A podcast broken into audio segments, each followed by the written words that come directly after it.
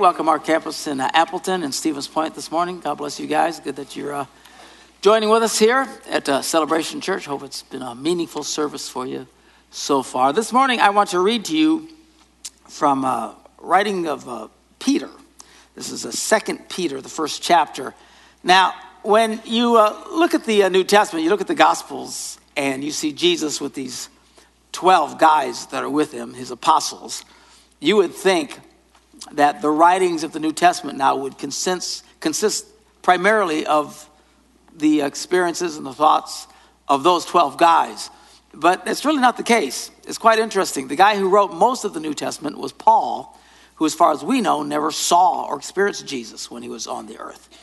Uh, which is actually, that's a very consistent concept in Christianity, which is faith is not based on what you can see. So it's interesting that even uh, the biggest writer of the New Testament never saw Jesus at all. Uh, but there, a couple of them did. John, Peter uh, wrote uh, a couple of texts that are found in the New Testament. Peter wrote two uh, epistles, is what we call a fancy word for letters.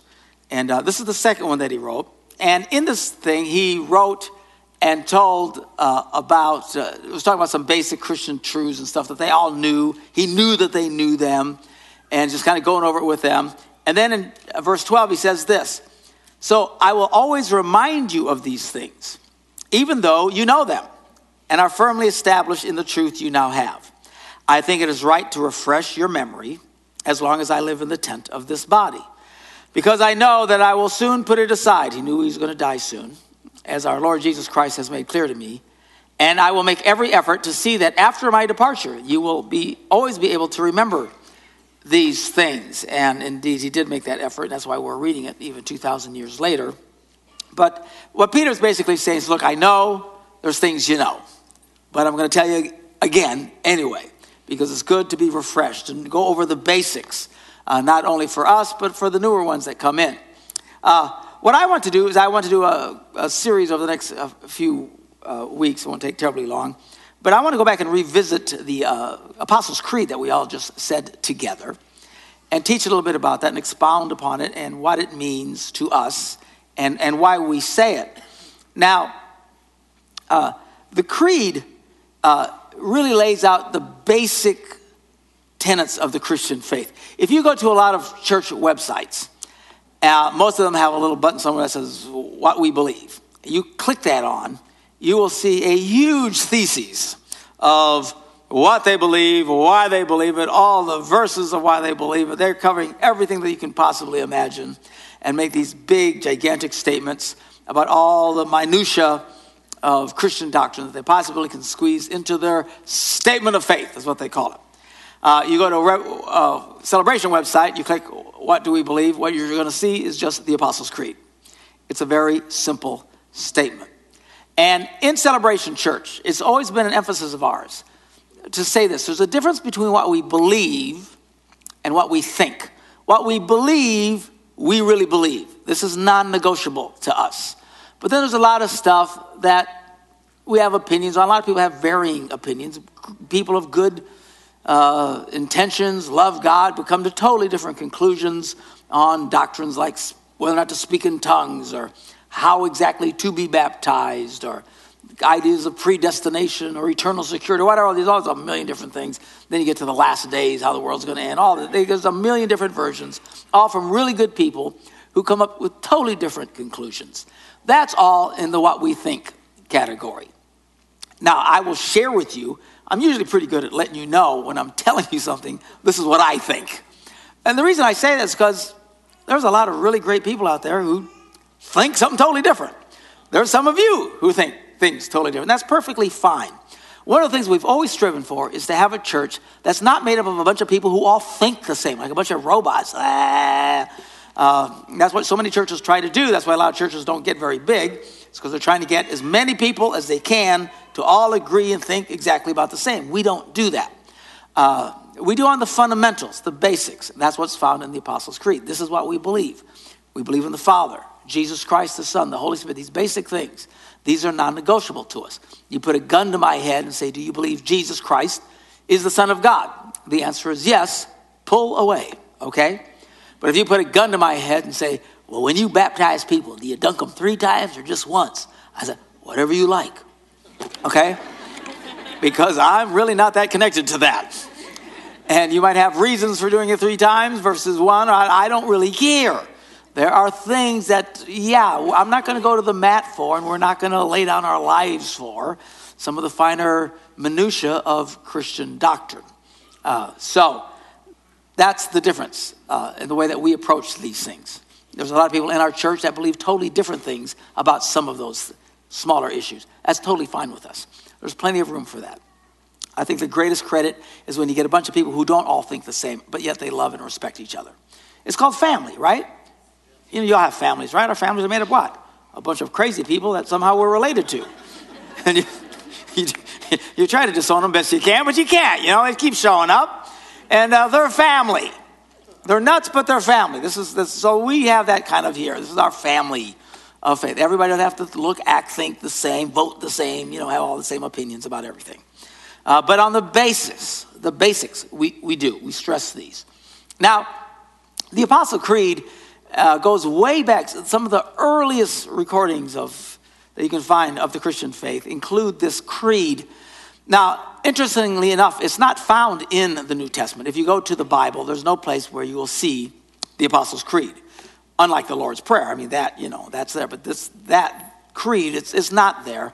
It's made up of things that are in the New Testament, but has a very, very long history. Uh, what it is said is that they believe that people used to uh, memorize this creed and would state this creed before they would be baptized. That was the original uh, uh, source of this and the reason for it. Uh, because, and I've mentioned and pointed this out before, according to the Bible, the only people who ever got baptized in the Bible were adults. There's no record ever of a baby being baptized or even of a child being baptized. They were adults. Jesus was 30 years old when he was baptized. They were all adults. And these adults, it is actually, biblically speaking, an adult expression of faith. And I challenge you I don't care if you've been baptized as a baby, if you've come as an adult and made a profession in Christ and you want to know God in your life and you're following Christ, you need to be baptized. That's what I believe the Bible teaches. Okay? So um, that's what they did. They would just have these adults say this creed before they converted and, you know, and were baptized.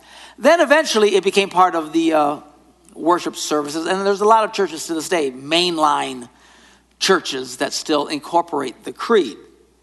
Our church is very unique in many ways. starting with me. but uh, uh, in that, we are an evangelical, basically Protestant church. In our case, we're non denominational. We're not connected to any particular denomination, but there are a lot of denominational churches that are like ours and, and whatever. We're very different in that we take many of the traditional elements that you find in some of the older churches and make it part of our service. For example, saying the Lord's Prayer together, reciting the Apostles' Creed. We end the service by singing the doxology, a very old hymn. Uh, we take communion every Sunday together. Usually, these things are only found in uh, traditional mainline churches, and you almost never see them in uh, churches like ours. The reason we put, bring them in is I think these are good things. The main reason I'm convinced that why evangelicals don't do these things is just because the other guys do, and they don't want to be like them.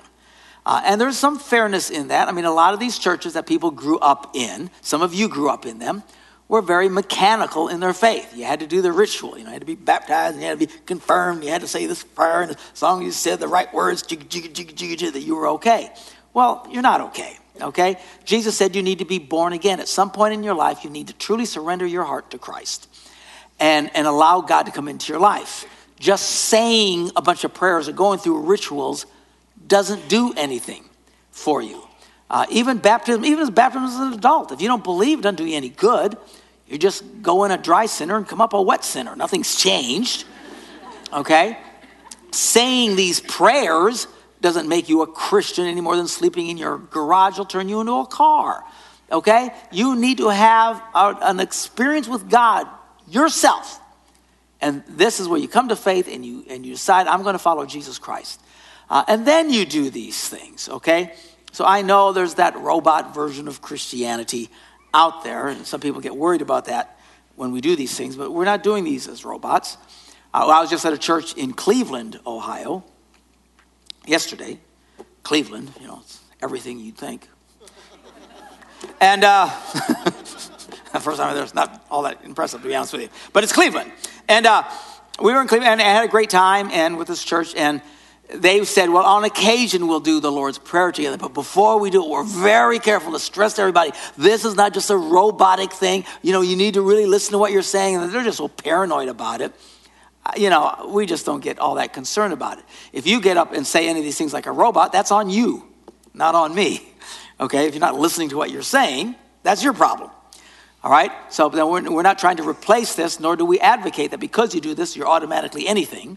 It's just part of our worship service. That's why we do these things. And the main reason to do the uh, uh, Apostles' Creed is quite frankly just to drill. It's a drill, it's a simple drill that we run through every week to remind ourselves this is who we are, this is what we believe. And it's great for your children. One of the big knocks on evangelical churches, our uh, track record with passing our faith on to our children right now is abysmal. They, uh, recent studies have showed as high as 80% of the kids who come through these kinds of churches, our kinds of churches, by the time they're in their first or second year in college, they don't know anything about the fundamentals of Christianity. They don't even really believe in the virgin birth or a lot of the things that we talk about. We just assume they do because we talk about it once in a while. But it's never been drilled into them. One of the good things, I was raised in a church that was very mechanical and stuff like that. But even when I was a heathen, I still knew the basics because I was drilled, right? You said these things over and over, and I understood, you know, Jesus Christ, born of the Virgin Mary, you know, raised from the dead, all these things that even a lot of our evangelical kids do not know. And so we make this as part of our service and to drill, not only into us, but into their little skulls of mush, what we're about and who we are. These are the basics of Christianity. So let's take a look. Just kind of going over this creed. What are the basics of it? What is it that we're saying? It starts out with a very simple statement We believe in God. That's our first number one statement. Now, amazingly, just acknowledging the very existence of God to a lot of people is a big step, you know, today, because a lot of people are just not sure about God. And they're, you know, I might believe in a higher power. There might be a, a mass of energy somewhere. It's possible there could be something greater than myself. Well, very impressive that you've come to that conclusion. Um, listen, not only is God greater than you, there's a lot of people that are greater than you. So step it back a little bit, all right? You know, there might be something greater than me. Really, this is your stretch of faith? Of course, there's something greater than you out there. We call him God. Um, it's the God that uh, has no beginning and no end. We believe nothing is impossible to him. We believe he created all things, that without him nothing would exist. This is God, this supreme authority to whom we must all answer someday, which is really most people's problem with God. They, it's not that they can't get their head around God, it's they can't get their heart around the idea of God. They don't want to believe in something that they have to answer to, and therefore they are obligated to find out what his requirements are. What is his standards? Because we don't want to live by standards today. People want to make up their own rules. You can't ever tell anybody anything's right or wrong. If you do, you're full of hate and judgmental. You know, no, they're just, they just want to live a chaotic life where there is no morality and everything is okay. And that's not what God thinks. So that's why they have a problem with God. Now, so number one, we believe in God. Number two, the next phrase says, the Father Almighty. Now, two things here. Number one, uh, it's not just a mass of energy goo out there somewhere that's like this gigantic brain. We call him the Father Almighty. This is a God who loves you, who cares about you, who is engaged. He knows who you are, He knows the struggles you go through, uh, He knows everything about you. Jesus says, God knows the very number of hairs on your head. In my case, it's been a matter of subtraction for some time now. a little less on his head. but he knows everything about you, okay? He is very connected, like a real father would be. And to you men here that are listening to me right now, you need to make sure that you are being a good father to your children, someone who uh, really communicates the care, the connection, all the stuff that you're doing for them. uh, and to be a good father because we represent God in this role. It's been my experience that the people who have the hardest time understanding God as a father are the people who had terrible fathers. And that's very sad. We need to make sure that we give a good picture to our children of what a father is. The more you do that, the, you're doing God's work because it's easier for those kids then to grow and understand the concept that God is their father who cares about them and loves them. All right? So that's the first thing. The second thing in this, when we mention the Father, now we're going to get a breakdown. We believe in God, is the opening statement, and then the creed breaks it down into three.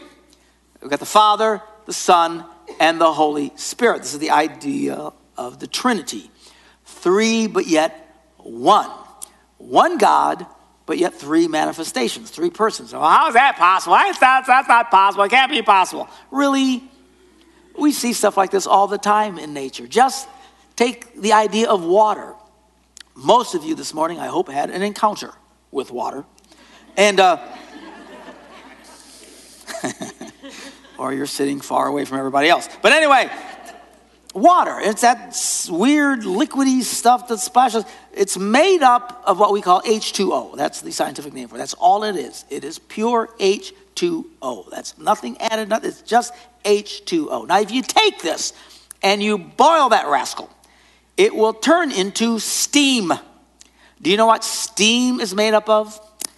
H2O. It's still the exact same thing. It hasn't changed its fundamental makeup at all. It's just now steam. And of course, we here in Wisconsin are very familiar with the third version of this uh, called ice. And now it's hard as a rock and very cold, but ice is still nothing more or less than H2O. Three completely different. I mean, the one is liquidy sloshy, the next one is floating around in the air, and the other one is as hard as a rock. And all three are just one thing. That's the easiest picture that we have. It's the same with God. And I'm sure there's other uh, versions of that uh, throughout nature. But yes, it's very easy to understand this concept of a triune God, three being one. So our statement is we believe in God. Start first one, the Father Almighty, first of the Trinity, uh, and then the next statement, who is the Creator of heaven and earth. We do not believe that we are here by accident. There was not some cosmic burp that happened somewhere in space millions of years ago, and we just all accidentally showed up on this rock. The idea is patently absurd. Just to look at creation today and of all the varying species and everything else that works so perfectly together, just the mathematical probability of something like that happening is virtually impossible. There is such great complexity on this earth. We believe God created the heavens and the earth. Now, how exactly he did it is up for some debate. Personally, despite my advanced age, I wasn't there. So, I take now, some people say, you know, the first chapter of Genesis is just symbolic. That it wasn't literally six days, it was six eons. And over millions and millions and millions of years, one critter turned into another critter, and we eventually got to where we are today. Uh, I don't have a problem with that as long as you say that's what you believe God did. God did it. If you think God did it over millions of years, fine. I have no problem with that. That would be in the I think category. I think that it happened exactly as it is stated that in six days God created the heavens and the earth. And say, well, how's that possible? I don't see how that's possible. God can create the earth in six days. Well, it's just because you and I have a different version of God. Uh, while some people are shocked that God could do this in six days, I wonder why did it take him six days? You know what I'm saying? I mean, that's just totally the way that we look at these things. So I think God is capable of anything. Uh, I would have thought he just went boom, boom, boom, boom, boom, went to lunch. That would have been it, you know. But uh, he took six days. I don't understand it all. Uh, but again, if you think it was millions of years, fine, as long as there's an acknowledgement that you believe God was behind this. And as long as we make the next determination that when it came to mankind, uh, that was different. You see, God did say, according to Genesis, let the earth bring forth all these things. Again, I think it just took a matter of hours. Uh, if you think it took millions of years, then fine. If you think it's symbolic, I can cut you slack on that. But when it came to man, God did not tell the earth to bring it forth. We didn't come out of something else. We are, by the biblical example, completely unique from the rest of creation, that God came down and personally created man and woman. So that's what really separates us from the rest of creation. Again, you want to go with the evolution thing, that then fine. My main problem, I got two big problems with the theory of evolution. Number one is they dropped the word theory. All right? When I was in school, they talked about the theory of evolution. Today, they don't call it the theory, they call it evolution. They teach evolution as if it's a fact. It's not a fact. It's not. They treat it as a fact. It is one of the most gross uh, misrepresentations. I think it's very bad science to say that it's a fact. It's not a fact. They don't know why it happened. And just the holes that are in the theory are overwhelming, particularly when you get to the fossil record. It's the fossil records that you can see from creatures that are long dead go long ago. What was there? That's how we know there were dinosaurs and other things that you know became extinct and stuff like that. And we got you know all the different little critters today. But what we don't have in the fossil record are transitional life forms. And that's a big problem for them. Remember, they're always talking about trying to find the missing link. You know, well, there's way more than one missing link. There's gazillions of them. And the problem, I mean, for example, if a frog became a chicken, some point along the way, there had to be a frickin'. All right? Right? I mean, it didn't just be turned into a chicken overnight. There has to be a frickin' somewhere. And, and not only is there a frickin', there has to be a whole bunch of things that were more frog than frickin', and then later that were more chicken than frickin', and it became a chicken. There has to be, there's, there's nothing there. It's, it's nothing. Now, I know they don't say chickens came from frogs. Don't write me about that stuff. But I just, but whatever critter it crawled into the next thing, where is the evidence? There should be tons, tons of evidence, overwhelming evidence. It's by your own admission that this took millions of years. Do you know how many critters live and die over millions of years? But yet there's nothing. You can, all you can find is either the frog or the chicken or whatever. Now, they come up with stuff that they think is close. They say, well, this uh, uh, animal is very similar to this animal. Uh, now, now, that could be because maybe the same person created them. I suppose that would make more sense. But they think, well, that must be because they were all evolved from one another. But again, there's no, there are no connections in the fossil record. So I think it's very weak science in the first place. My personal take is if you look at most very hardcore evolutionists, it's not that it's just evolution there are Christians that think that's how God did fine. But a lot of these guys, they're hardcore atheists. They don't believe in God. They got a real problem with God. Uh, there was a great documentary that came out not too, too many years ago about this whole thing. And the guy interviewing the top thinkers of evolution today, and he said, Well, how do you explain the similarity and how all this, I mean, again, the mathematical probabilities that this whole world would be as complex as it is, is virtually impossible. And then the, one of the leaders of the evolutionary thought today, you know, said, well, you know, we, we can see that possibly there was a uh, intelligent design in the evolutionary process. And uh, some of us are starting to think that perhaps aliens uh, came down to Earth and programmed into the DNA of our plants, uh, and that's how all of this is. Really? Little green men, that's their version of it.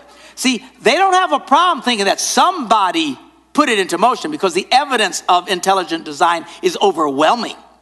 Their problem is they'll say an alien did it, anybody, they just have a problem with God. It's God they cannot stand because if there is a God, they must answer to that God and the morality of that God, and they don't want to listen to the morality of anything. They want to make up their own lives and do whatever they want. It is God these people have a problem with. You see it all the time. They don't have a problem believing in miracles and all kinds of stuff, as long as it's not God. You know, you see it in science fiction movies and sci fi shows and stuff like that. Do you know most of these shows are actually based on scientific thought? They actually talk to some of these people in theory and they put them into their shows. Uh, there's a great documentary, if you ever get a chance to see it, I don't know if it's on Netflix or whatever. It's called How Star Trek Changed the World. And they went and they interviewed the people who created some of the amazing inventions of today. And they say, Where did you get this idea? And they said, As kids, they saw it on Star Trek. The guys who invented the MRI, that you could slide somebody in there and they could look into your body and see what's going on without cutting you open at all. They say they got the idea to invent that from watching Dr. McCoy go over people and looking inside of their bodies. That's where they got the idea from. The idea, that, you know, you walk up to uh, doors at a grocery store and they open automatically and you walk in and it closes behind. You know, the guys who created that, they said they got that idea from watching it on Star Trek. By the way, some of you younger people who, if you ever watch these old things and you watch these guys walk up and doors would open to the elevators and shut, uh, you think there's, you know, a sensor. There were no sensors. There's people behind the set opening and closing the door. There's hilarious outtakes, you know, where, you know, they walk in the door and it slam or one shuts and the other one shut and they couldn't do it time. They had to do it over and over again until they get, get it together. There's two guys back there doing it because there was no such thing. When Lathan and I were growing up back when the dinosaurs still roamed the earth, if you wanted to go into a place, you actually had to open the door. What a radical concept. Nothing open for us. You know, that's the way it worked.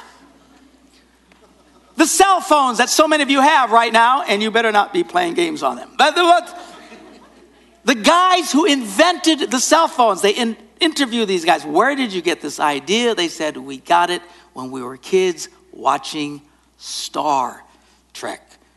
When Captain Kirk would flip open his communicator, beam me up, Scotty. What a concept. Yeah, you guys see, you young guys, you're all raised up with this stuff. We didn't have that. And when we were growing up, the only way you had a phone was with a cord. really?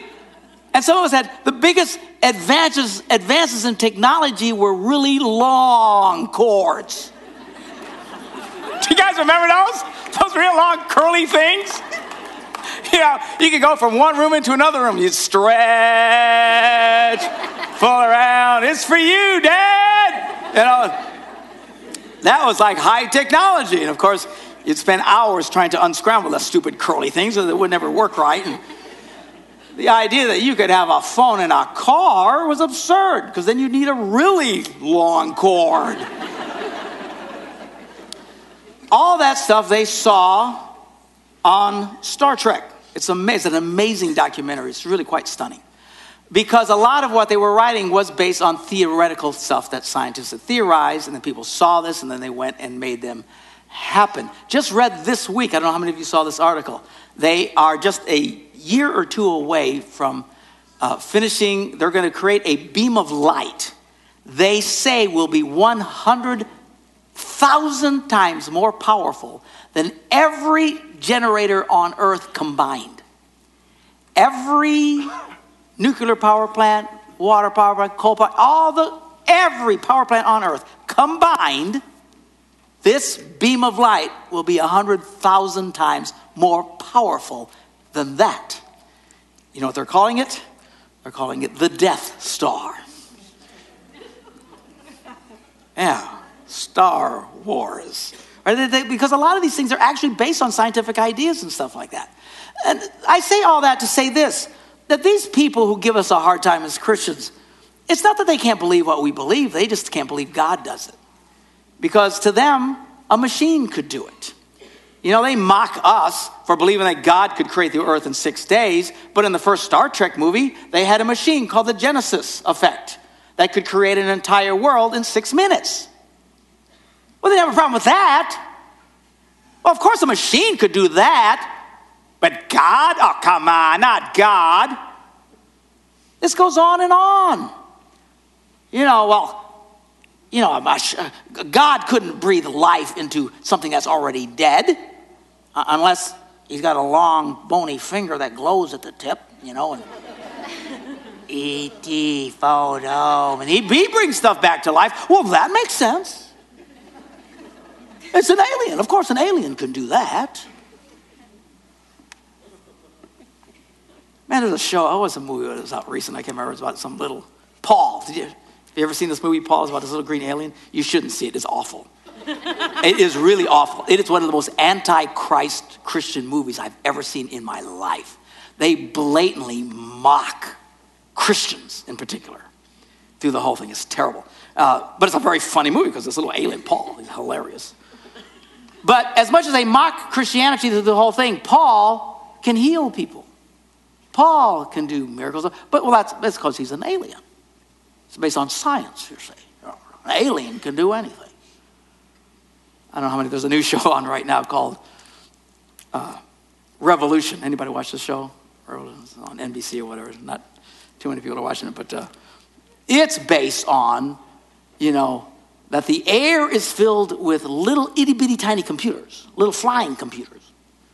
It's a nanotechnology, and they're called nanites.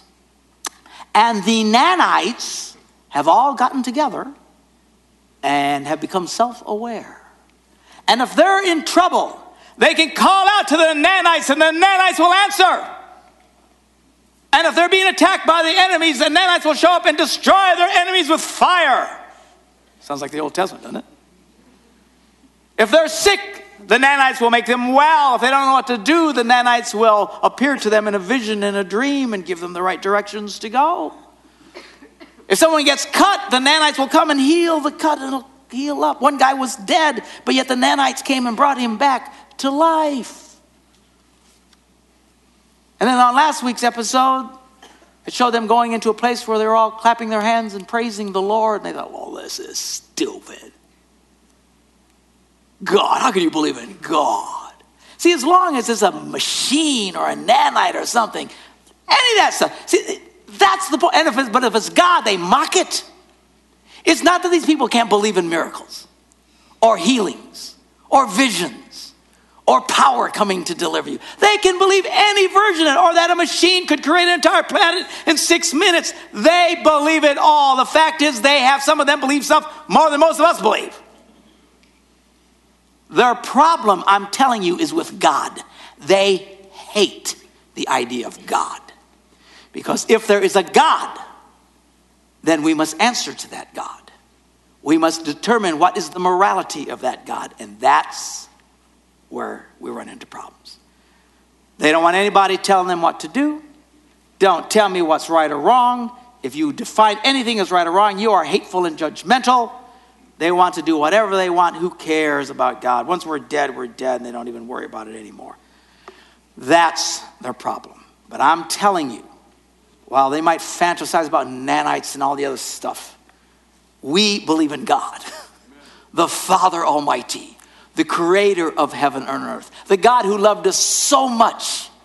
He sent his own son, became flesh. God himself came to take the punishment for our sins so that he could remove the things that separate us from him, so that he could be close and fellowship with us. That's the love of this incredible Father, this God whom we serve. This God who can, by the way, actually answer prayers, help you in trouble, heal you when you're sick, and someday will raise your dead body from the grave. It's not, it's not that we can't get this into our heads. The atheists have no problem believing all kinds of stuff. Their problem is they don't believe in God. We do. Let's pray. Father, we thank you for your word and for your truth. And as we look at this creed over the next few weeks, Lord, help us to focus again on the basics of our faith. And today, our focus obviously is just very simply that we believe in you, Father, creator of heaven and earth, that all life comes from you. We are here on purpose with a purpose. We are not accidents, we are not mistakes. We are here for a reason and, it's, and you are behind those reasons. Help us to love you, to honor you, and serve you in all that we do. In Jesus' name we pray. Amen.